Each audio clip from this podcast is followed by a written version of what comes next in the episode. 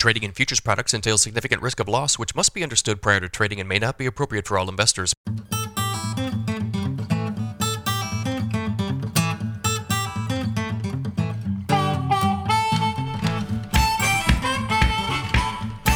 Good morning, everybody. It is Friday, May 20th, 5:56 a.m. Central as I speak here. July corn futures down 6 3/4 at 776.5. December corn down 6.5 at 729.5. July soybeans up 1 3/4 at 16.92 1/4. November soybeans down 3/4 of a cent at 15.13 3/4.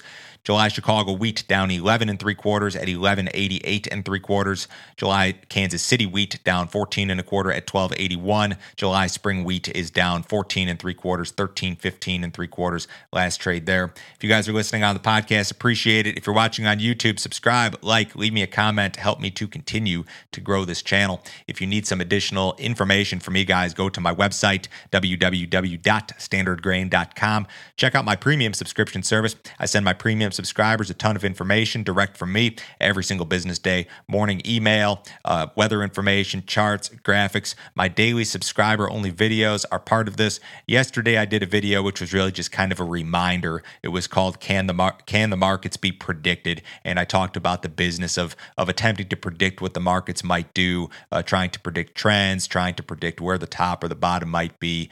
Ran through some statistics actually and kind of quantified this. So if you guys are interested in this subscriber content, you know, some of it I get really specific in regard to grain marketing and charts and numbers, and other things are more opinion editorial pieces like this one.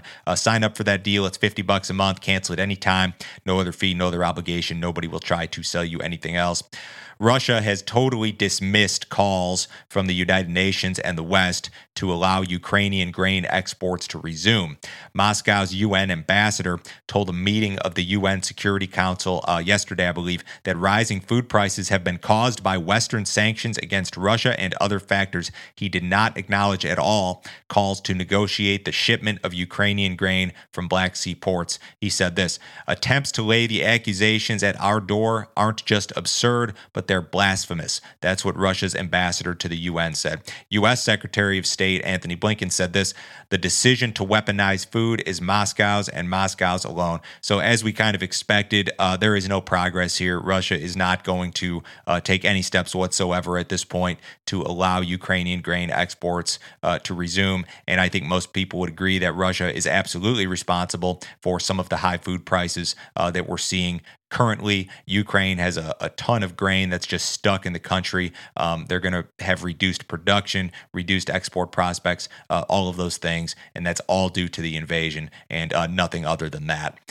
U.S. drought remains active, but has been reduced in some areas. I was running through some of the statistics here this week. So USDA estimates that 21% of U.S. corn areas are experiencing a drought, and most of that is in the western part of the country, of course. But that number is down. It was unchanged on the week, but it's down from 36% in mid-March. So we've seen a pretty significant reduction in drought areas. Soybean areas, same deal. 12% of U.S. soybean areas experiencing a drought, but that's down from 26%. In mid-March. Spring wheat areas experiencing a drought fell to 31% last week from 35% the prior week. That number was 99% in terms of spring wheat drought back in September of last year. So you can see North Dakota doesn't have very much drought here at all on the map, and almost the whole state was covered by drought in regard to this map, you know, back late summer last year. Winter wheat, 66% of U.S. winter wheat areas experiencing a drought, down from 68% last week. It was as high as 73% in mid-March. So you've still got a lot of drought issues across the southern plains and these HRW wheat areas in particular. Now, speaking of that, the Kansas wheat tour ended yesterday. The Wheat Quality Council ran 6 routes around Manhattan, Colby, and Wichita yesterday. The day 3 tour estimate of 55.2 bushels per acre was drastically better than what they saw on the tour the first 2 days, which were areas further west, and further west was where the drought was quite a bit worse, of course. So in total, the tour estimated the Kansas wheat crop at 261 million bushels.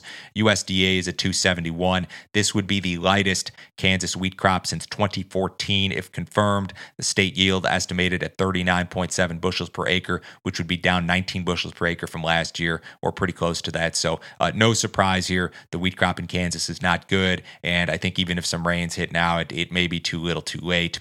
On the weather front, we do have some rains moving across some areas of the Corn Belt and the country here this morning. Kind of a system across parts of South Dakota, southern Minnesota, some scattered stuff in Iowa. And then there's a big system over Ohio, Wisconsin, that say northern half up there into parts of northern Minnesota, seeing some rains also.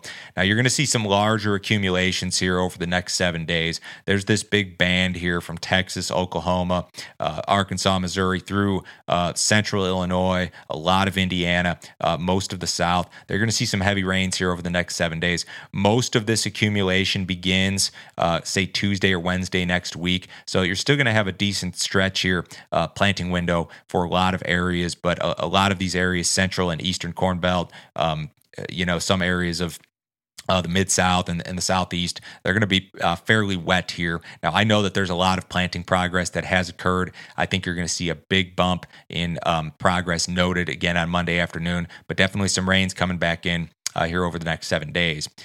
India's government cut its wheat production estimate. This is just kind of an update on what is now an old story. The country is now likely to harvest 106.4 million metric tons of wheat, down from their previous estimate, which was 111 and change.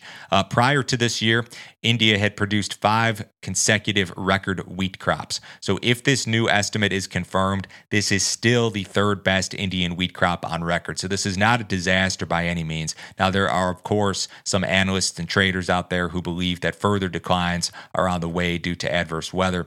The Indian government, of course, announced this ban on wheat exports last week, which caused that spike in wheat prices on Sunday night. But since that, the wheat market has essentially erased just about all of those gains. Export sales were a mixed bag last week. USDA had its weekly export sales report out yesterday. Old crop wheat sales were a marketing year low. You know, the marketing year's wrapping up here, so I guess that's not shocking. New crop wheat sales okay at 326,000. New crop wheat commitments are about average versus the last 5 years, and you could look at that two different ways. The first way to look at an average book of new crop wheat sales would be that Ukraine's got all these issues and we're short of wheat. Why are we not selling more? The second way to look at it is that, you know, wheat's $12, $13, and we've still got an average book of exports, which I suppose maybe is impressive. We'll see what happens in regard to wheat exports in the U.S. I know that we're priced quite a bit higher than some of our competition. Old crop corn sales improved at 435,000, but still down 36% from the prior 4-week average. New crop corn sales were good at 589. Total new crop corn commitments are the second best on record seasonally at 5.6 million metric tons. Old crop soybean sales were strong at 753,000. That's a good print for old crop this time of year. New crop sales were kind of soft at 150, but new crop soybean sales are the best on record seasonally at 11.4 million metric tons. So we've got some strong new crop demand for corn and soybeans in particular, and it's very early, of course. Things can certainly change there. We have a cattle on feed report after the close today, so be prepared for a little bit of volatility in the cattle market, perhaps on Monday. Live cattle futures were mixed to higher yesterday. Feeder cattle were lower. Cash has been kind of quiet, 138 in the South, but remember, we've got that report after the close today. Outside markets, fairly quiet here. The U.S. dollar is marginally higher. S&P's up 41. The Dow's up 272. Bonds are off just a couple of ticks. Precious metals marginally higher. Crude oil is up 18 cents at 110.07 in the July WTI. Have a great weekend, guys. I'll talk to you Monday.